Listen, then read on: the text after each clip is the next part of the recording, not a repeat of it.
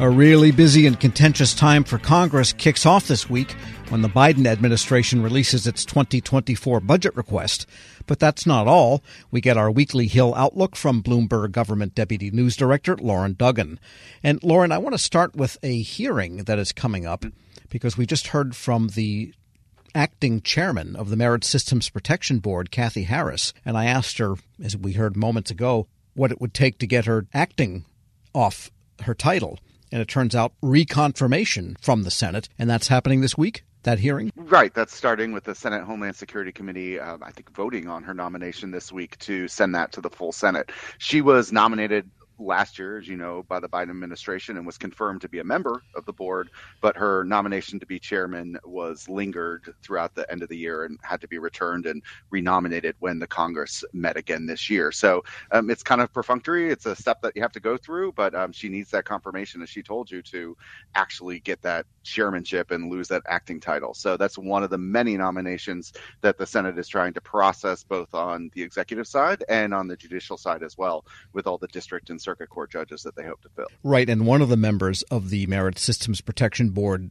his term ended a couple of weeks ago, but there's no nomination to succeed Tristan Leavitt and make a three member board again that we're aware of. Right, and I believe that's been one of the problems, right? Is that that board lacked a quorum for a long time. They got it last year, um, but they still need this chairmanship filled. So I'm, I'm, sure they're working behind the scenes on those nominations as they do. But to my knowledge, there isn't a pick yet for that. Yeah, be interesting what it's like to be chairman of two people, I guess. But somehow they figure out how to get through it in a day's work. And let's get back to the budget here. That's the big drop thud coming in a couple of days.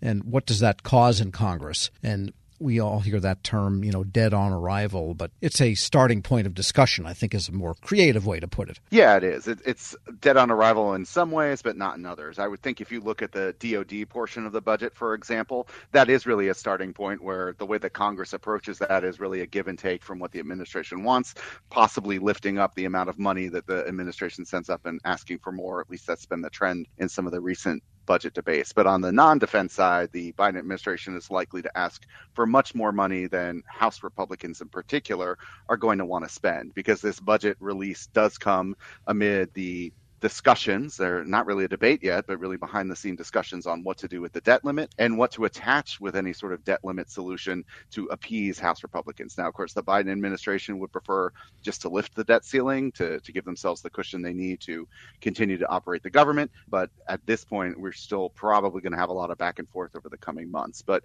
it does kick off a process. It is an important document. There are a lot of details in it, but it's only a starting point, and Congress has a lot to say, and they'll be saying it over the next several months. And the idea of 12 separate appropriations bills, at least in the House maybe, and I don't know, you can tell us about the Senate. It's a revival of a great dream of regular order. And Washington is getting very cynical about this whole idea of continuing resolutions and omnibus bills and attaching all kinds of things to the omnibus bills because they have to pass. Any words yet? Any kind of shoots of fresh thinking on regular order? Well, the House certainly, the Republicans did not like the omnibus bill that came out last year. And I think that's one of their prime talking points, even when we had that speaker debate at the beginning of the year when Kevin McCarthy was trying to, to win the speakership over that week. They don't want a massive bill dropped on them at the last minute that contains all the funding for all the government agencies. They want to have regular order there. On the Senate side, we had this week or last week um, Susan Collins and Patty Murray, who are the new leaders of that committee they released a schedule to try and get all of their bills out of committee starting in May. Um, so, you know, a plan to do that is a really good starting point. We haven't heard the timing yet from the House, although they have released earmark guidance, which are their rules for those special projects. So they're they're starting up the engine here on appropriations in both chambers to try and make progress. Now there's going to be two different visions from House Republicans and maybe a more bipartisan approach in the Senate that could make it hard to get to resolution. But I, I think they'd like to avoid an omnibus if they could. That's always an appropriator's dream because you know it's easier to have up or down votes on individual bills rather than all the government funding at once. And there is the idea that Congress actually looks individually at agency appropriation requests, and they used to talk about them with program people about their programs. Right, and I think that's still happening at the staff level and even in the subcommittee level, where different agency heads are going to be brought up, both the you know the top cabinet officials, but smaller portions and divisions of agencies will have to go up and justify what they're asking for, and there'll be a give and take there. But yeah, it's you know when when you get to the fact that the bill, which is what most members get to vote on, is one giant thing, that there's really a, a reluctance to continue that practice among a lot of members. We're speaking with Loren Duggan, deputy news director at Bloomberg Government, and I wanted to ask you about this bill that would bar federal employees from censoring content on private social media. What's that all about?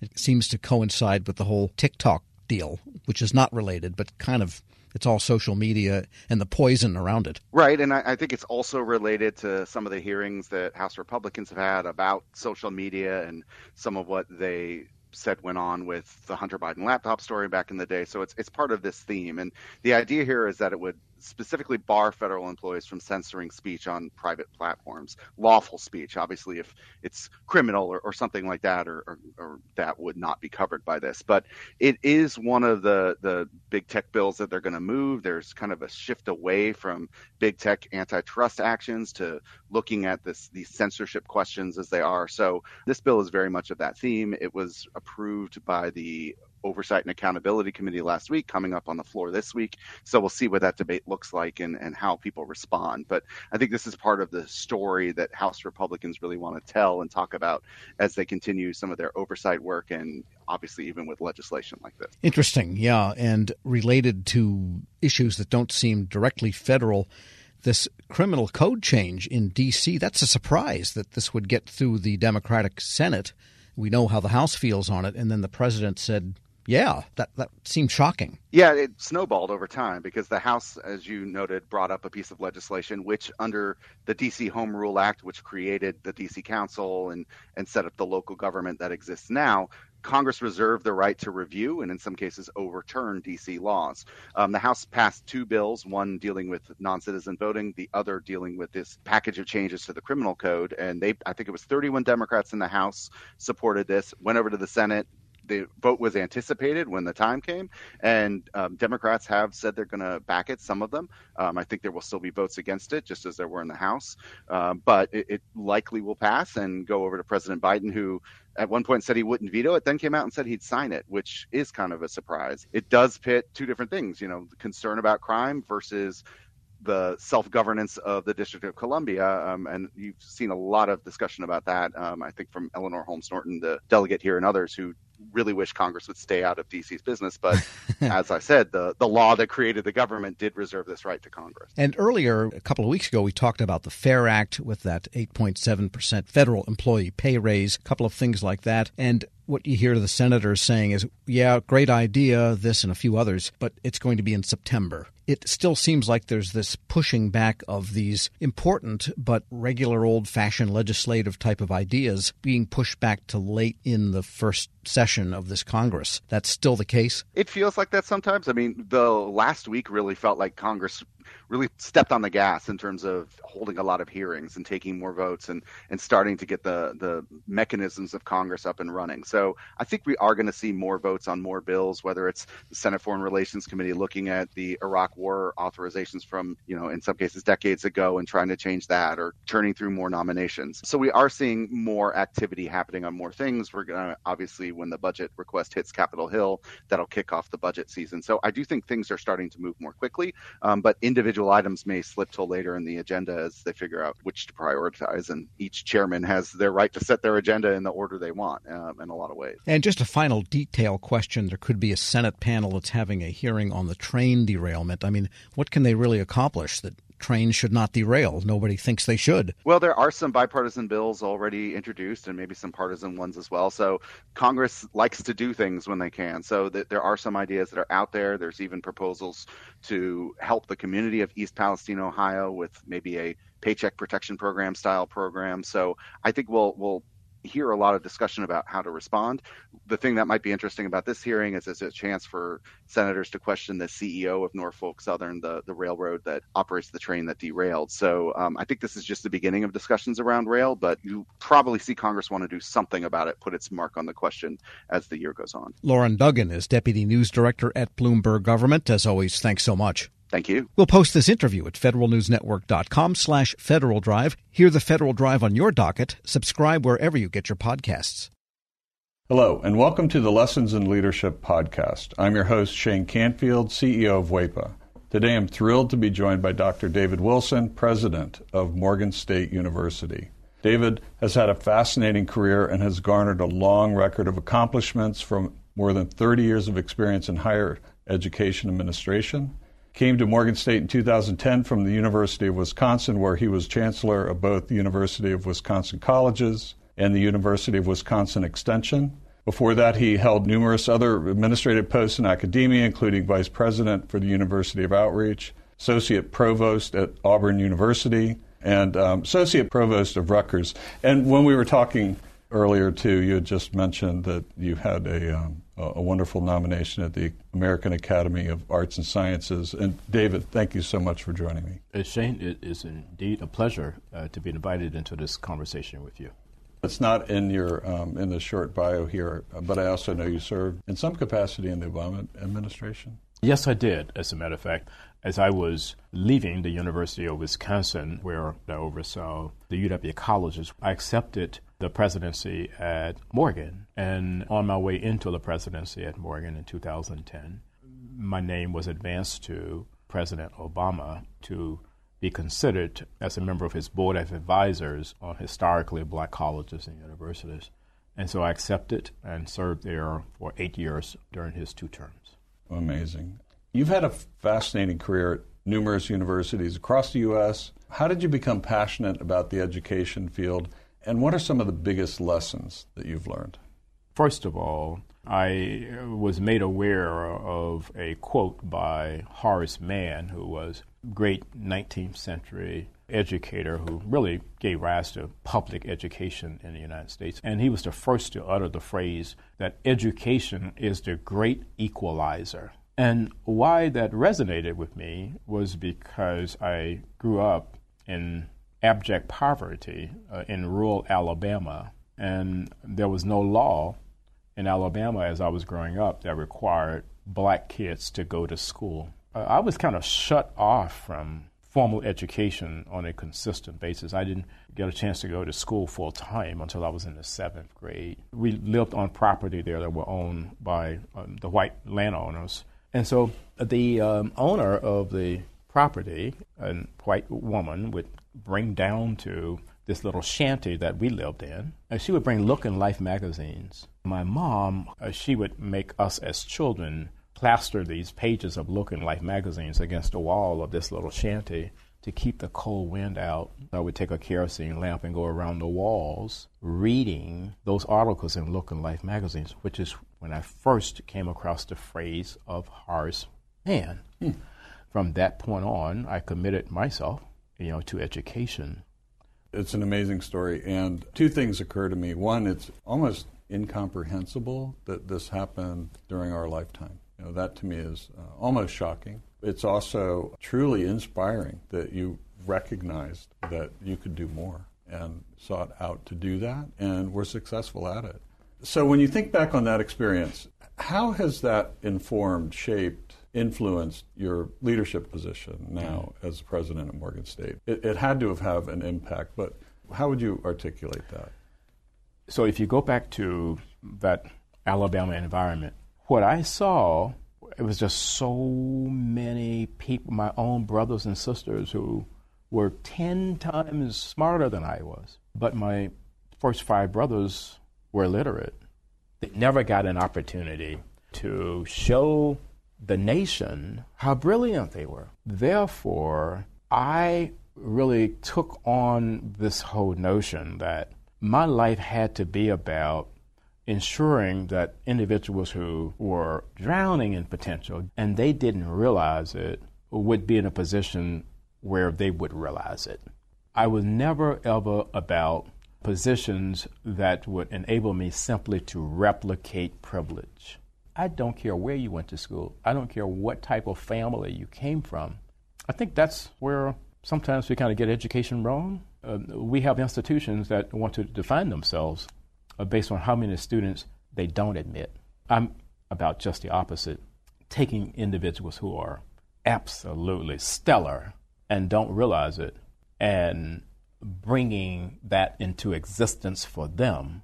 You've had so many opportunities uh, that you could do other things, perhaps at um, larger organizations, but you're where you want to be on purpose, by design, for the kinds of reasons you just talked about. That it's it's fulfilling. But can you talk a little bit more about that? There have been so many so-called top 50 institutions in the United States that have come aggressively after me, and you know I flirted with a couple of them, and I went home to Alabama because these two were very serious. And my family is brutally honest with me, and they keep me grounded. So I flew down and began to talk with them about these institutions that were coming after me. I was thinking they would be impressed. And when I finished, my youngest sister said to me, Now, are you finished? Clearly, we are not understanding why you would even consider leaving Morgan. It just reassured me uh, that I'm living my purpose at Morgan. And it is joyful uh, to be at a place where you want to be versus being at a place where others think you should be. One question that I always have to ask is there one leader or maybe a couple of leaders that have inspired you, that have you mentioned Horace Mann. I don't know if, if that fits in this category, but what might be a couple of leaders that you remember that, that inspired you, that gave you purpose, helped shape your life?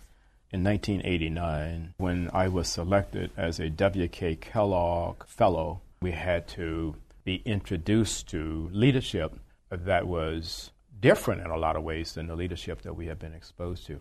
In February of 1990, uh, Mr. Nelson Mandela was released and that's where I wanted to go and meet Mr. Mandela. We had no idea that he would grant an audience, and he did. He granted an wow. audience, and uh, Mr. Walter Sisulu did as well. So here I am, having grown up in Alabama. I harbored some anger toward the society there that kept me from realizing my potential and then kept so many others like me from ever realizing their potential. At the end of a conversation that we had, someone asked Mr. Sisulu, We're leaving this conversation thinking that you harbor no anger towards a society that locked you away for 27 years. Are we leaving with the correct conclusion? He said, I harbored no anger or bitterness towards a society that locked me away for all of those years because I and others like me knew that what we were doing was the right thing if you commit yourself to doing the right thing, there should never ever be any space in your heart for anger or bitterness. And that was transformational for me and why I respect and admire Mr. Nelson Mandela and Mr. Walter Sisulu today. That is a great story. And it, you know, with all the accomplishments through your life, I'm sure it had a great impact on your ability to, to go as far as you have, and you're still going. Well, uh, I, I, have a takeaway in, in terms of leadership lessons I've learned. We would be well served as a nation if I think we created these opportunities for young people at various stages to really, first of all, see the United States. And then we need that same opportunity globally. As a result, when you do that, you understand the history over here, you understand the culture over here, you understand, and you got to understand the world beyond an intellectual understanding you want to think of your maturation in a way where your brain can never, ever, ever be hacked. so that's sort of the way. That's sort of the way that I kind of see all of that. You that's know? brilliant. and um, being born in rural Southwest uh, Kansas, flyover country, as they say, I can I can tell you that your your comments about travel and getting out, not just reading about it, but actually traveling, it, it really is important it's absolutely critical for someone's personal development. I, I, I happen to think so. Well, Dr. David Wilson, thank you so much. I love every single piece of today, but also your life story. It's really impressive, inspiring, and thank you for sharing it. Shane, today. thank you very much for inviting me to have this conversation with you again. And I'm Shane Canfield, CEO of WEPA. We'll see you next time on the Lessons in Leadership podcast.